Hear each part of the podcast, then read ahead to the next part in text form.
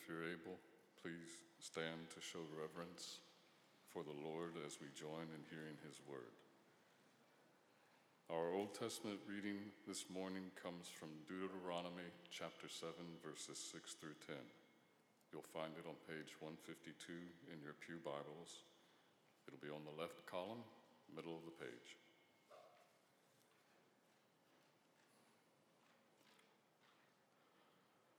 For you are a people holy to the Lord your God.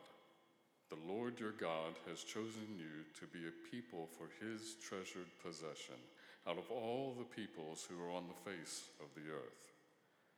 It was not because you were more in number than any other people that the Lord set his love on you and chose you, for you were the fewest of all peoples.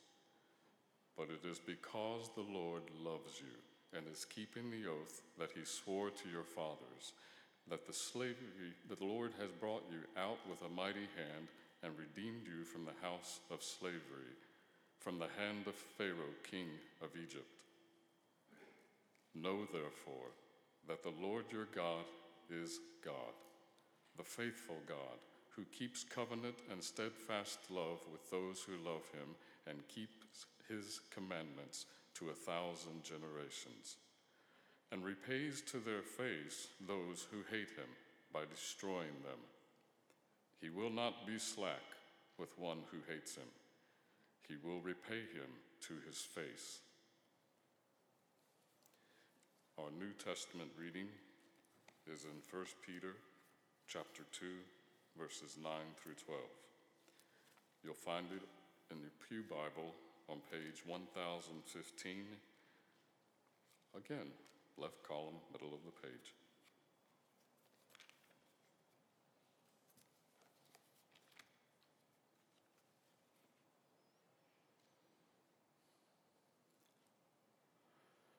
But you are a chosen race, a royal priesthood, a holy nation, a people for his own possession that you may proclaim the excellencies of him who called you out of darkness and into his marvelous light.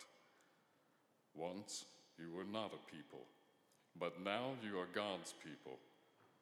Once you had not received mercy, but now you have received mercy. Beloved, I urge you as sojourners and exiles to abstain from the passions of the flesh which wage war against your soul.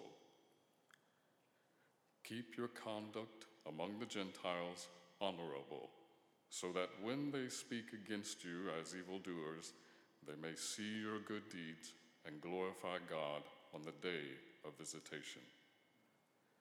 This is the word of the Lord. Please be seated.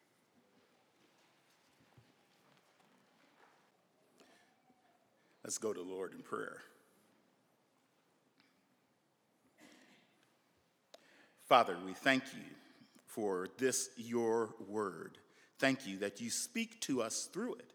Thank you that you, by your Spirit, are able to apply your word to each heart, Lord, what it is that they need. Help us now, in Jesus' name, to hear what you are saying to your church.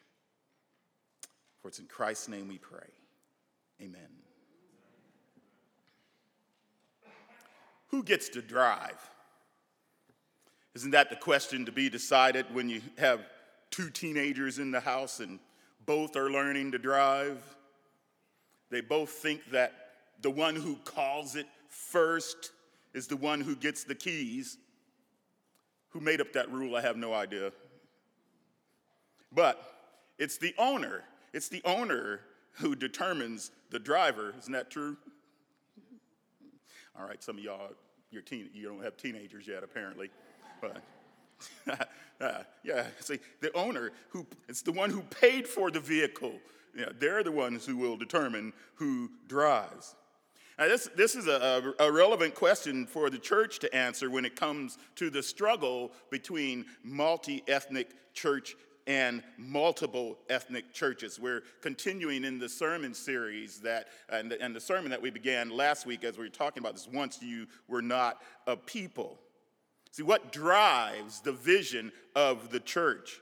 Is it rooted in the gospel, theology, or is it rooted in pragmatism, ideology? Peter Andres, writing for the Center for Pastor Theologians, analogizes when theology isn't in the driver's seat, ideology takes the wheel, and ideology has no promise of grace to offer the vicious, violent, victimized children of Adam. Yeah, ideology, ideology, it's mechanistic and it relies on, on law and, and formulaic rule keeping. But the gospel, theology, infuses the vision with grace. Grace from God the Father, given through the Son and implanted by the Spirit. And what we've been trying to show in the series here, so that the world may know, might know, answering common objections to the multi ethnic vision, is that the theological foundation for this vision is set within the gospel from the beginning to the end. See, we don't want to get that, we don't want to get this out of order. We want theology to drive our ideology. Then this, and yes, an ideology sits in the back seat and pout because it didn't get the keys. so, but this is what our scripture text sets before us the doctrine, then the practice. God has saved people from every nation and language and tribe, and, and then tells us how we are to relate to Him as we relate to each other. And last week, we heard the outline for the passage of Scripture. We heard, this, we heard it, the text in a sentence that we are proclaimers of God's excellencies since we are the people of God who maintain a faithful presence before unbelievers, prompting God's glory when judgment day comes. The first point of the message we talked about last week, that of being proclaimers of God's excellencies, that the church was multi ethnic from the beginning and it will be multi ethnic in the end and that multiple, thus multiple ethnic churches are not the same as multi-ethnic churches, since multiple ethnic churches is a separate but equal approach to the gospel. And as such, it's insufficient for proclaiming the excellencies of God. God's excellencies are best proclaimed by the multi ethnic church as a family, as a royal priesthood, as a holy nation, highly treasured by God. And how treasured is the multi ethnic church? Well, its value is, is understood in the cost of her purchase, Jesus' blood. And for this reason, it's because of what Christ did that we are made God's peculiar possession. And as such, we people, but now you are God's people. Once you had not received mercy, but now you have received mercy. You see, Peter's readers are among the, the dispersion in, in Pontus and Galatia and Cappadocia, Asia and, and Bithynia. And that's 1 Peter 1 1. And, and he tells this multi ethnic group that once they were not a people, they weren't together. They had no, no, there was no unity, but now they are the people of God. Once they had not received mercy, but now they have received mercy. But where does Peter get this from? Well, he's using an Old Testament passage from Hosea, verse chapter 1 and, and 2, where Hosea, you recall, is a prophet who was told to marry the most notoriously unfaithful woman of the community, Gomer. And, to, and he, he was told this to illustrate to the nation of Israel their unfaithfulness and God's love for them. Hosea and Gomer had three children, Jezreel, and then they had two other children, a girl and a, and a boy. And the, the girl's name was No Mercy, Lo Ruhama. Can you imagine having that as a name? You know, and the boy's name was Not My People, Lo Ami. Yeah. See, so, you know, it's like, you know, every time you're called, you're ashamed again. You know, but then in Hosea 2 and verse 23, the Lord says, I will have mercy on no mercy. And I will say to not my people, You are my people. And he will say, You are my God. So Hosea and Gomer's children were to be reminders to the people of the hope of God reclaiming and renewing his people. And Peter is saying to these dispersed multi ethnic people, you are still one because you have been made God's people. You are still one because you have received mercy. See, it's the calling of God that gives unity to the church, gathered out of all ethnicities, tribes, and language. And the question is, why would any church, why would any church diminish the unity the call of God created by segregating the ethnicities? Why would, they, why would you do that? It must mean that they don't think that the power of the gospel is for this type of unity.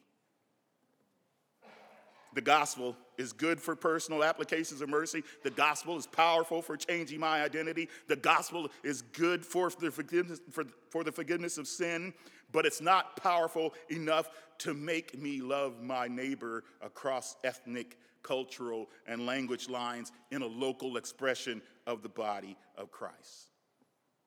Do you see the problem with separate but equal multiple ethnicities approach and, and how it's not the same as multi ethnic? It blunts the edge of the gospel's sword. It falls short of the vision of the people of God being one. And now, lest you think that I'm making a straw man argument, let's consider a few things. Because consider the desire of many young people to see racial injustices understood in the light of their religious faith. George Barna uh, last year did a, a, comprehensive, I mean, well, it was broad, uh, study on this very thing. And one of the things that Barna's research showed was that for American Gen Zers, racial injustice is a shared top concern among teens, 32%, and young adults, 35%. When looking at the data segmented by race, black, Hispanic, and Asian Gen Zers all identify racial injustice as their top concern. And in response to the question, my religious faith, or the statement, my religious faith is important to how I understand injustice in society, 48% black Gen Zers, 42% Hispanic Gen Zers, 35% Asian Gen Zers, and 50% white Gen Zers agree with it strongly. Now, eh, when you get, when you get that kind of, of cross cultural agreement on, a, on it, you have to pay attention. You have to pay attention. That the, the expectation is that my faith ought to have some kind of impact on racial injustice. So, another thing to consider is the early church's language of love and family and how they, how they would kissed one another when they greeted each other. And not only that, but even as, as they were being martyred and, and as they were dying, they would still kiss each other. You, that, that, that, that language of, of love and, and family, it was part of why the church had such a meteoric rise in the Roman Empire. And historian uh, Jan Bremmer writes this We will never be able to understand the rise of Christianity if we do not take into account such intense feelings as we never hear of them in members of other contemporary pagan cults and religions. See, what so, this is to say that in the Roman Empire, mercy, love, fellowship, you know, they were not something that other religions and cults practiced. It was not in their doctrine. They had no framework for it. Christians did. Remember, their founder loved them with his life, his death, and was the mercy that ignited them to Point number three maintain a faithful presence. Look at verse 11. Beloved, I urge you, as sojourners and exiles, to abstain from the passions of the flesh which wage war against your soul. So this, this, is, this is an amazing statement that Peter is making because he, he, he, has taken Deuteronomy, what we read our Old Testament reading, he's applied it to these dispersed multi-ethnic Christians, effectively showing them to be the true Israel, both Jew and Gentile, and he's reminding them that wherever they are, wherever they've been dispersed, Israel is at war. They're foreigners. They are exiles. They are refugees who are far from home. All things that, that, that uh, the book of Deuteronomy and the, and the Old Testament would say about Israel. They're far from home, and it would be their experience. Yet, they are to remember wherever they are, they are at war. With whom? The flesh. You see, you're at war with the flesh. See, what they were to value is that they were part, even though they were dispersed, they were part of a wider community, a broader family. They weren't merely individuals struggling against personal sins, praying for personal sanctification. No, they were to be to remember that the power of their witness is in their unity within the culture. So even sanctification, it's, it's not a private matter. It happens within the culture. It's on your job, it's in your home, it's in the community. But wherever, wherever you are, you are there as a part of the chosen race, a holy nation, a royal priesthood.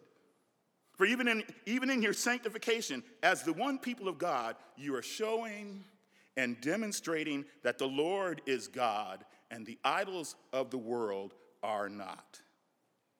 It's that word, that word for, for passions. It's a word, the Greek word is epithumia, and it's a word that means over desiring, over desiring a thing. And that's what drove idol worship, whether it was Baal or Bacchus, or, or if it's the stock market or a selfie on Instagram. You know, it's still the same today. The nations have idols. And in America, yeah, there are plenty. You have idols of money, material, sex, self, greed. That's not the same as money. We have political idols, religious idols. We make an idol of the family, idols of our ethnicity and our cultures. And all of these, all of these wage war against our souls. See, and it, how often how often is it this, this, this is true? How often does the lack of self control of one's passion drive much of the injustices that exist in our communities? From drug use to abortions to domestic violence and more. It's the lack of self control is devastating our communities. In the multiple ethnic church approach, where one is only concerned about your own group, it's, it's ineffective against this type of sin. You'll struggle to see that the problem is not merely individual responsibility, but that it's also systemic. See, Justin Martyr in the second century, uh, when he, rec- he recognizes this as he writes his first apology, and he sees, he sees the exploitation of children being groomed for prostitution, and he points out how the system collected taxes off of them perpetuating this. So he says this, and I had to, I had to, I had to uh, massage the, the quote because it, I mean, he really, he, he really talks about some awful things that were being done. Uh, so, but anyway, he said this, but as for us, we have been taught lest we should do anyone any injury and lest we should sin against God first because we see that almost all so exposed, not only the girls, but also males, are brought up to prostitution. And you receive the hire of these, and duty and taxes from them, whom you ought to exterminate from your realm. And now, he wasn't talking about exterminating the children, he was talking about this practice that this ought to be stopped, this ought to stop. So, Justin Martyr is a Christian, and he's calling out the wicked system of abusing children in the Roman Empire and people making wealth off of that. So, so the distinction of being unified as one by Christ, as his royal priesthood, is to exalt the name of God above the other idols of the culture. And the diversity of idols itself lends itself to the further fragmentation of the culture. All these idols that we have, it just, it just causes the culture to break down even more. The multi ethnic church is equipped through the grace of her identity to address this fragmentation. This is Justo Gonzalez in his book, a Christ, he's a Christian historian, and in his book, For the Nations, it's a commentary on, on the book of Revelation, he recognizes when he writes First and foremost, if the Christian community is to be a city set on a hill or a beacon guiding the world into God's future, its own inner life must point the way toward that future. If the Christian gospel is not powerful enough within the church itself to lead us through the difficulties of ethnic conflict and cultural dissonance, we can hardly claim that it is good news to a world going through similar difficulties on a much larger scale. The church must be one, not primarily for its own sake or its own order, its own sense of security, etc. The church must be one because a fragmented church is not much help to a fragmented world. Yeah. See, yeah, the multiple ethnic churches, separate but equal, they're fighting this war on the wrong front. It's the multi ethnic church in its sanctification as the true Israel at war with the flesh, showing that the Lord is God, which leads us to point number four the prompting God's glory when judgment day comes. Look at verse 12. Keep your conduct among the Gentiles honorable, so that when they speak against you as evildoers, they may see your good deeds and glorify God on the day of visitation. So, with theology firmly in the driver's seat of the multi ethnic vision, we can see that it, traver- it traverses numerous doctrines of our faith soteriology, ecclesiology, sanctification, and eschatology. So, I don't normally use these big words. But, but so soteriology is salvation. You know, the, ecclesiology has to do with the church. You know, being sanctification is being made like Christ, what the Spirit does in us, and eschatology is, is the doctrine of future things. You know, so I don't usually use these words, but we got to see how profound what Peter is writing is to think and to think about the multi-ethnic church and how separate but equal. It's not synonymous. See, this verse is teaching us that what's before the unbelieving nations is that the church, in her multi ethnic, sanctified beauty, will prompt the nations to glorify God. So, the word keep has the sense of wearing, of, of, of, of, of putting on clothes. And honorable, that word honorable, connotes beauty. And then being falsely accused, as the verse says, it's actually a compliment. You know, and persevering, do, continuing in the good works, is going against the grain of the times with the good works of living together in community across the lines of ethnicity. The unbelieving nations will, at the judgment, glorify God. Peter has come a long way in his understanding of the gospel, hasn't he? You remember, yeah, you remember, and, Paul confronts Peter in, in Galatians chapter 2, and when Peter, he, he, he would eat with the Gentiles, but then when some Jews from Jerusalem show up, oh no, uh, you know, no, y'all over there, we are over here. You know, he didn't want to eat, he didn't want to eat with them, and Paul confronted him on that, on that segregating himself apart. And Paul said his segregation was not in line with the gospel. See, multiple ethnic churches, separate but equal, they're not in line with the gospel.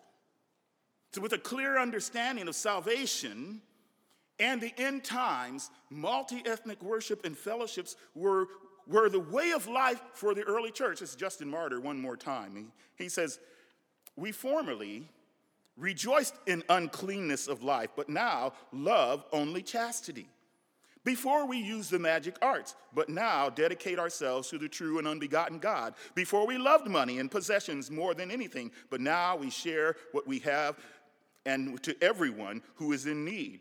Before we hated one another and killed one another and would not eat with those of another race. But now, since the manifestation of Christ, we have come to a common life and pray for our enemies and try to win over those who hate us without cause. Hallelujah. That's what the church was at the very beginning.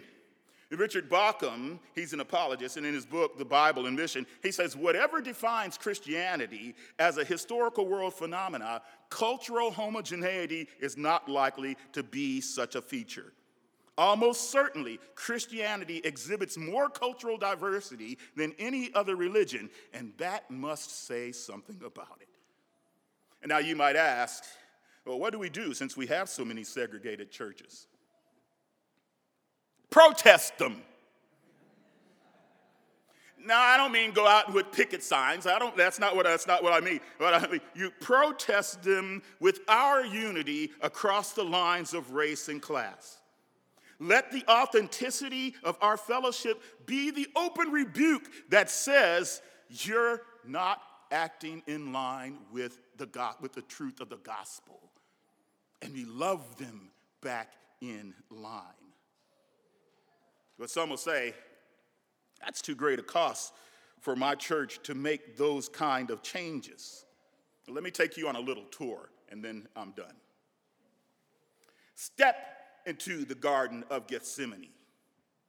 Pause for a moment beside one of the numerous olive trees and, and keep watch with Jesus while he prays with the sweat dripping as great drops of blood. What did it cost him to bring us into the family of God? Stand in the courtyard and, and watch as the soldiers mock and beat him, pluck his beard, shoving a crown of thorns on his head, and calling him the King of the Jews. And ask, what did it cost to make us a holy nation, a royal priesthood? You need to stop by the cross of Christ and ask, what did it cost to bring the mercy of God into our lives? His precious blood. Go to the empty tomb and gaze upon its lack of contents and see that he has risen with all power and authority in heaven and in earth in his hands. What did it cost for him to make us his treasured possession? The scripture tells us the end of all of this, that day of visitation, that judgment, that standing before God, what will happen? Every knee will bow, every tongue will confess that Jesus Christ is Lord to the glory of God the Father. And this is the end of every person from every nation, of every class, and every language. So, do you think whatever it is that you might be giving up is a greater cost than Jesus paid to make us one? Perhaps you're letting ideology and not theology have the will.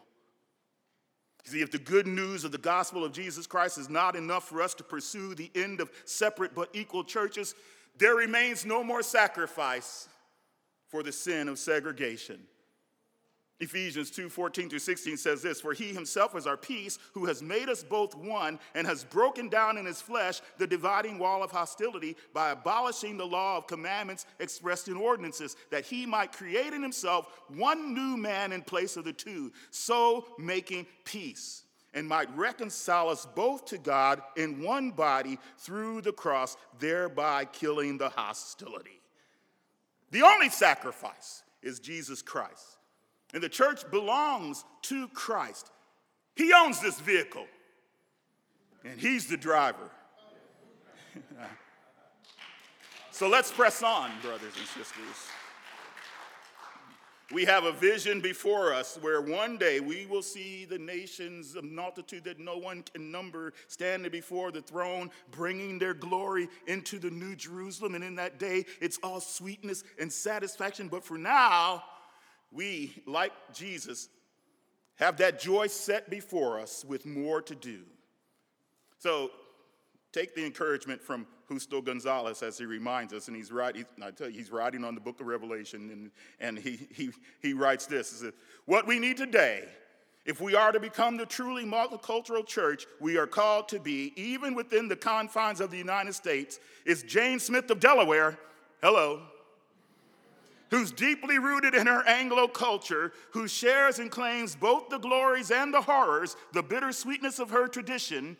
And we need her to work with John Smith of Columbus, who shares and claims the glories and the horrors, the bittersweetness of his African American ancestry. And we need them to work with Juana Perez of Cincinnati, and with John Silverfox of Cleveland, and with Jung Young Kim of Dayton, all of whom share and claim the glories and the horrors, the bittersweetness of their respective traditions traditions, and together and separately, we must each and all take the little scroll, that portion of God's message entrusted to us, and eat it and digest it and rejoice at the sweetness in our mouths and wonder at the bitterness in our stomachs. For we, like John, are called to go and prophesy again about many peoples and nations and languages and kings.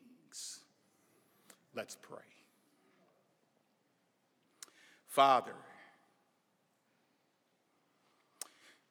the community of believers, the church that you have called, the multi ethnic body of Christ, the display of your wisdom is a supernatural community that you have brought together for the glory of your name. And we ask, oh God, for your help to continue to do this, to press on for the glory of Christ, because this message is still the good news of the gospel that changes and renews lives and is renewing the world.